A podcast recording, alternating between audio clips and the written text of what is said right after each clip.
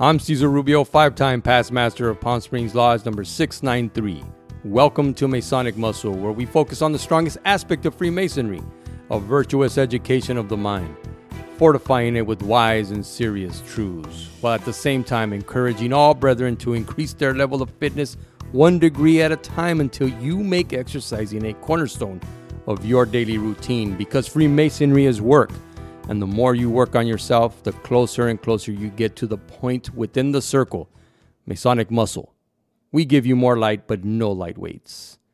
Welcome back, brethren. We just had a uh,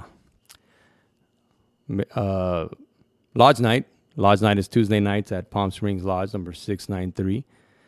And uh, three lucky or maybe not so lucky, depending on how you uh, view that, right? Uh, three lucky prospects received their applications John Stozier, Shane Arch, and Steve Gracia. Uh, they've been coming to our lodge for eight months.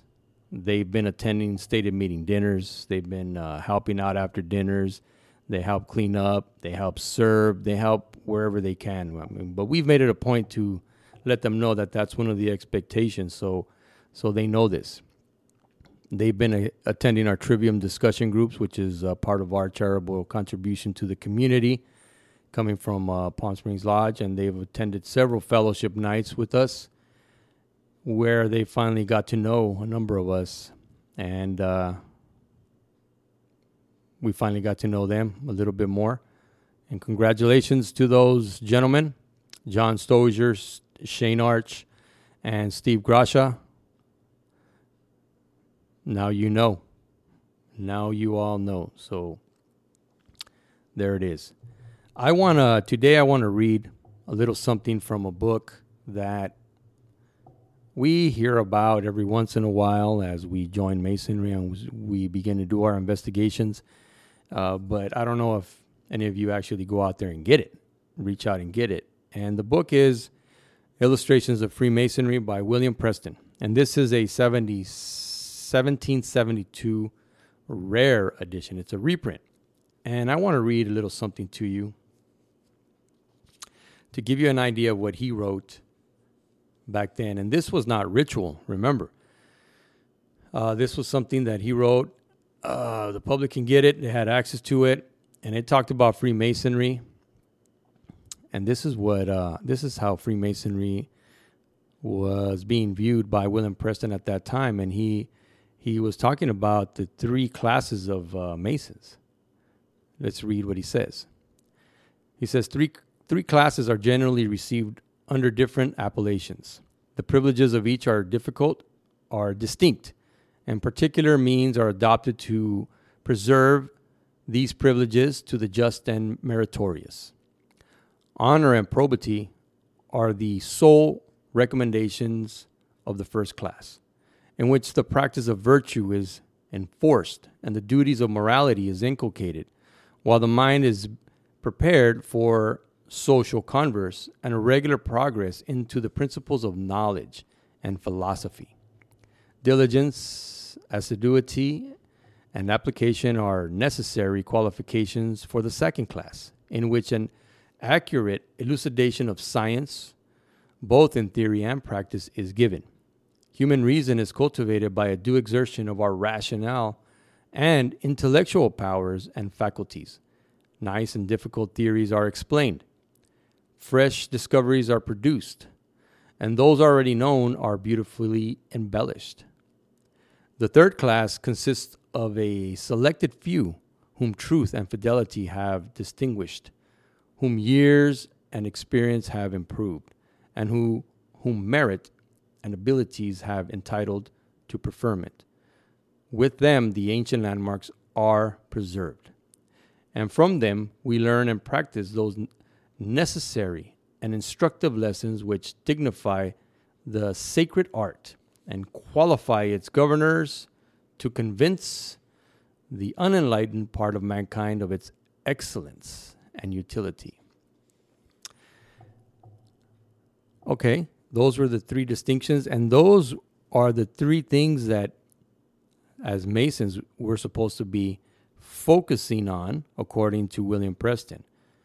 Okay, the entered apprentice, it says, is supposed to be uh, for the entered apprentice, honor and probity are the sole recommendations to the first class, in which the practice of virtue is enforced and the duties of morality inculcated. While the mind is prepared for social converse and a regular progress into the principles of knowledge and philosophy. All right. Then it says diligence, assiduity, and application are necessary qualifications for the second class, in which an accurate elucidation of science, both in theory and practice, is given. Human reason is cultivated. Did you hear that? Human reason is cultivated. This is the second degree. This is what we're supposed to be doing in the second degree as fellow crafts. And it says human reason is cultivated by a due exertion of our rational and intellectual powers and faculties. And then get a load of this. Nice and difficult theories are explained. Fresh discoveries are produced. And those already known are beautifully embellished. Now, can you imagine? I mean, can you imagine if that was being practiced by Masons during this time, our difficult time in these last two and a half years? where people were getting shouted down, where where theories were being shut down if it wasn't in accordance with a certain party line or perspective, and uh, it began to become tougher and tougher to have open discussions about any of this because uh, you were being censored. But yet, here in this book by William Preston, which, by the way, most, if not all, Masonic jurisdictions follow some form of Prestonian uh, ritual and lectures. When it came to America, you know, uh, I believe Jeff Webb and uh, Cross, uh, you know, kind of worked it and and uh, massaged the the lectures, and they're the ones who began to to uh, travel around the United States, lecturing and teaching others, so that they can have their own way of lecturing and and I don't know if they're trying to unify all of the United States and having you know one unified way of teaching the brethren or not. I don't know if that was their end goal, but that's they you know these other states wanted to hear them and they would pay them to come to the states to their state and lecture to them and teach them these uh, these charges and, and uh, lectures and symbols so that they can so that their state now can have something to work off of. And i believe here in california it's a combination of uh,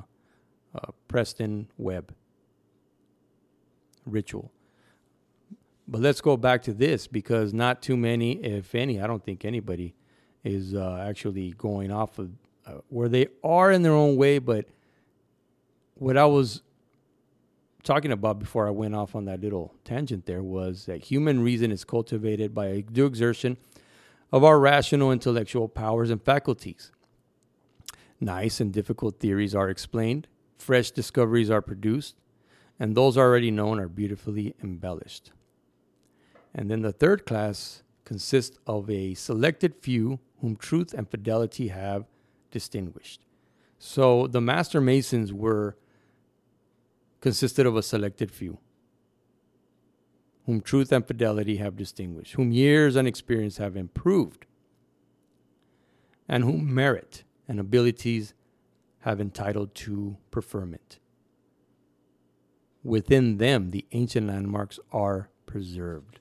So it was, according to William Preston, it was very, very clear. It was very precise how this system all fit together.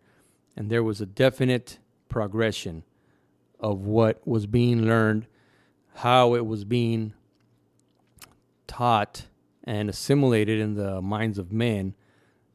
And then after years and years, you, you finally, amongst the other fellow crafts, I mean, Master Masons, you were selected amongst them, and then you were, it, was even more select few. That book is readily available. You can read it. It's not divulging anything uh, that you can't find anywhere else. It's it's very important to read and assimilate as a Mason, because now you're getting into the the foundations of how this uh, our ritual e- was already evolving and continued to evolve.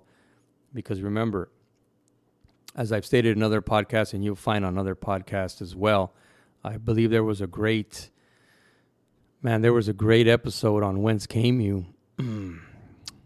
I can't remember if it was in the 200s or the 300s, but they they read Rob Johnson read an article about the evolution of our ritual here in the United States and, and how it progressed.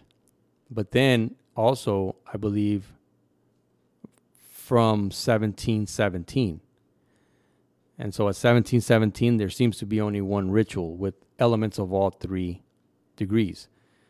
Then later on, there was two degrees. And then finally in 1723, there was all three degrees with the third, you know, the third degree having some of the most famous, uh, well, most fame because of uh, what happens in the third degree. All right, but this book here is getting very, very into detail in those three simple paragraphs telling us exactly how it's supposed to be going down. My question to you, brethren, is has that been happening? And be honest with yourself. You know, how has that been happening? And can we bring that back? That that mentality that what, what was read. And I'll share it with you one more time because it's worth sharing. It says three classes are generally received under different appellations. The privileges of each are distinct, and particular means are adopted to preserve these privileges to the just and meritorious. To the just and meritorious. Merit. Merit. Honor and probity are the sole recommendations to the first class. Honor and probity. So we do something cool in the Trivium discussion group slash Socrates Cafe, and that is we bring these old different, I mean these uh, different dictionaries out. And when we come to words like that, like probity, okay, how was? Because pro- probity was being used in a certain way back in 1772 when this book came out. So it's it's imperative that we learn what that meant at that time, and then can it still be used in the same way today? Because we get into grammar, and then we logically put these things together, and then with with our rhetoric, we can accurately convey information to the rest, to the crowds. And if we're good at it, we can rest assured that the words we are intending and what they mean, our you know, our intention of what they mean is is being received in that way by the listener. And that's an art form. So we have to look up probity, right? Because probity and honor, right? Okay, we, we and so it says honor and probity are the sole recommendations of the first class, in which the practice of virtue is enforced. The practice of virtue is enforced, and the duties of morality inculcated. While the mind is prepared for social converse and a regular progress into the principles of knowledge and philosophy. Okay, so it's being prepared for the second stage. And what is it? With diligence, assiduity, and application are necessary qualifications for the second class, in which an accurate elucidation of science, both in theory and practice, is given. Human reason is cultivated by a due exertion of our rationale, rational and intellectual powers and faculties. Nice and difficult theories are explained, fresh discoveries are produced, and those already known are beautifully embellished. So you're almost going to like, you know, higher education, a higher class. So the common man was was was being told that if they joined Freemasonry, you were going to get this education. Maybe you couldn't get it anywhere else. Maybe education was difficult to come by. People were working. Schools weren't that ready, readily available. Uh, you know, the common man had to make ends meet. And most of the time, a lot of times, you know, the mother and father were working, and so you didn't have time for education. But if you joined the Freemasons, all of a sudden you had this opportunity to be exposed to this education. And now let's read again what the third class was. The third class, or Master Masons, I put that in there. That doesn't say that in the book. But the third class consists of a selected few whom truth and fidelity have improved or uh, have distinguished. Sorry. Whom years and experience have improved, and whom merit, there's that word again, and abilities have entitled to preferment. So that right there is, you're talking about a lot of work. And at our lodge, we've been really hammering home to the prospects and to members as well who are willing to listen because you know who you are, brethren. You know, uh, you know, you put the effort that you put into it, but it's work, especially once you start going up through the chairs and there's more and more memory work and more and more floor ritual work that you have to begin to combine. And then you have to learn the timing and the rhythm. This is work. And it takes years to learn it and to learn it properly. And, you know, there's brothers that are good at it. There's brothers that are not so good at it, but either way, th- there has to be a lot of time and effort being spent. And that's what this is alluding to here. And then it says, with them, the ancient landmarks are preserved. That's the idea. If you're paying attention and you're studying, and your lodge is regularly giving some type of education to your officers because they deserve that. If they're spending all this time at lodge and they're sacrificing time away from friends and family to, you know, lodge night is Tuesday night and you're showing up early and you're going to, to, uh, um, rehearsals, you know, getting ready for first, second, or third degree, your lodge should be giving some sort of further education on these topics, on the symbol, on the history, on uh, traditions, on the origins of Freemasonry. Because it says here, with them the ancient landmarks are preserved, and from them we learn and practice those necessary and instructive lessons which dignify the sacred art and qualify its governors. Qualify its governors. I like that to convince the unenlightened part of mankind of its excellence and utility. We can't do that without proper education. And then once we get that education, you have to meditate on it. You have to contemplate on it. You have to give it thought. You have to enter into conversations with other people who are on the same uh, path and the same progressive discipline as you so that you can test your theories out. You can test to see if you're actually understanding what you're understanding correctly because more than likely he understands it a little bit differently than you two, but you should definitely have some sort of understanding so that you can be more effective in conveying that to the next guy next to you or to you know the guy that you're trying to train to do a certain job you have to have in order to do that you have to have knowledge and experience. In the operative craft, you know, in Masons, uh, that's why a master mason took on an apprentice for seven years to make sure that that apprentice got all the practice he needed so that he can demonstrate that he was proficient. He wasn't going to demonstrate his theory, he was going to demonstrate his proficiency. And that's kind of what this this, well, not kind of, that's what it, it's demonstrating what I just read to you. That's coming from the William Preston's Illustrations of Masonry. The reprint, the, it's a reprint of the rare 1772 edition. He began to expand upon this this uh, book, Illustrations of Masonry, and uh, you know, it, at first it started out as like maybe 150 pages or so, and as it be as he began to refine his message, it, the book grew, and you know to like four, five hundred pages or something like that. And then we start getting the refined lectures and the charges and some of the other stuff that came out. But there you go. The second thing I wanted to share with you was from a book called The Craftsman and Freemason's Guide from Cornelius Moore.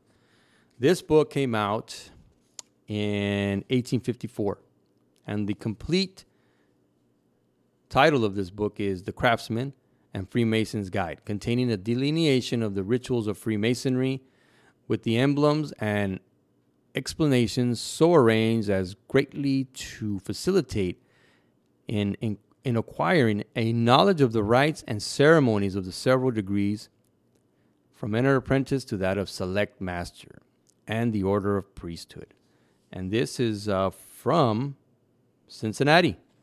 So I believe this is uh, part of their ritual the way it was being practiced back in 1846. I don't know if it's still being practiced like that, uh, like the way it's probably written in here. But what I wanted to share with you is something very, very uh, important for for all of us, and that is the. They even wrote something for a person wishing to become a mason. So get a little of this because I'm not revealing anything, but it's good to share it with you. So it says instructions to a person wishing to become a mason. All right. And if you guys are, are masons already, it'll, it, some of this will f- sound familiar to you, or maybe not if you haven't been paying any attention, because some of you do show up and just fall asleep, and you know who you are, brethren. And it's not just, uh, you know, in a particular lodge. This is everywhere. All right. It says, no person can become a mason consistently with the ancient and salutary usages of our order unless he be freeborn and at least 21 years of age. That was back in that time. Here in California, they uh, recently changed that to 18 years old. Well, not recently, it was like in 2010. Of a good moral character, temperate, industrious, charitable, and possessed of public spirit and the social virtues. He must be of sufficient natural endowments to be respectable, and must have entire all the faculties and senses of a man. He must also have an estate, office, trade, occupation, or some visible means of acquiring an honest livelihood, as becomes the members of this ancient and honorable fraternity. In short, he must have a sound head and a good heart, and be exempt from all those ill qualities and vices which bring dishonor to the craft. A person, a person possessing the foregoing qualifications must be proposed at his own voluntary request by a friend or acquaintance belonging to the lodge of which he wishes to become a member at least one meeting previous to the time of initiation. Let me go back real quick to where he says, he must also have an estate, office, trade, occupation, or some visible means of acquiring an honest livelihood. I don't know about you, but that reeks of high standards. And I say that because Freemasonry has been going through its ups and downs, and it's been going through a down cycle for a long time now. Many brothers, for a long time, didn't know how to handle this. They they had mixed feelings about it. Some, oh, this is, oh my God, the world's gonna end, the sky is falling, and we need to just open up the floodgates and let everybody in, you know, so that our fraternity doesn't die out. Others said, good. If the fraternity has to die out, then it has to die out. That means that we have nothing left to offer the value just isn't there anymore. We couldn't adapt with the times, and therefore we must close our doors.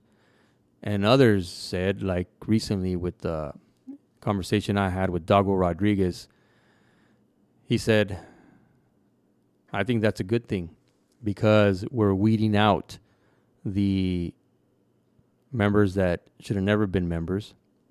And I'm paraphrasing, he didn't say it like that, but basically, we're getting better quality now versus quantity. And a lot of lodges are realizing, and a lot, a lot of members and a lot of lodges are realizing that this is a good thing. This is a very good thing. And so, if we stem the tide and the lodges begin to focus on what they want to do, because that is every lodge's responsibility. You, as a group of men, have to get together and figure out how you, as a group, are going to practice Freemasonry. And then after that, you're going to figure out what your values are, what you guys value together, what your vision and mission statements are. You write out a plan, and then you begin to execute it. Because now you have an end goal in mind. Now you have you you have an idea and it has to be clear. It can't just be a nebulous idea. Well, we kind of know. It has to be clear because then the men can begin to really apply all of their efforts and energies towards reaching that goal. You may not know how you're going to get there, but because you now know where you want to go, you can begin to utilize all your social capital. I went to a a uh, quite a number of these uh, masters and wardens retreats, which are leadership retreats, and uh, you know, uh, like think tank, uh, you know, arts and crafts type type of deal where you you go in and you throw in your best ideas. And one of the things I heard that was really cool is that they said that you have to learn how to use your social capital. What is your social capital? Well, it's the people in your lodge. And if if you are not getting participation, if members are not showing up, that's because they don't feel like you're giving them a part or they don't have any role to play or anything to contribute. Well, I'm here to tell you that if that's happening, that's because you, as a lodge, have not figured out what you're trying to do. You're just just going with the flow and believe me, we got a lot of that uh, at those masters and wardens retreats when you start going going off into your breakout groups and you start uh, hearing ideas, you start brainstorming. You begin to see that a lot of these brothers, you can tell, they don't know where their lodge is going. They don't know what their lodge stands for or how they're going to practice the craft, and and therefore, they're just, you know, just the the boat is just rudderless and it doesn't have any direction. And so, therefore, your social capital is being wasted.